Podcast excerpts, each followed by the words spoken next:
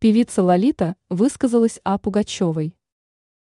Недавно Сергей Пенкин пожаловался, что Алла Пугачева ни разу не приглашала его на рождественские встречи. Лолита Милявская рассказала, согласно каким критериям Примадонна выбирала артистов для этого концерта. Только неталантливые люди говорят плохо о других. Даже я не всегда попадала на рождественские встречи, так как песни не подходили по формату – Издание «Тархит» цитирует Лолиту.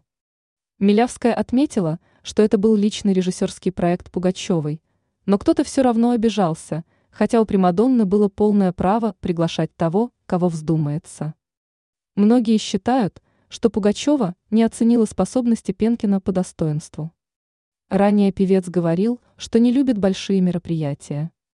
Некоторые поклонники сплетничают о том, что Пенкин якобы называл рождественские встречи балом лицемерия. Пенкин в разговоре об этом концерте высказывал мнение о том, что не все артисты могут там выступать.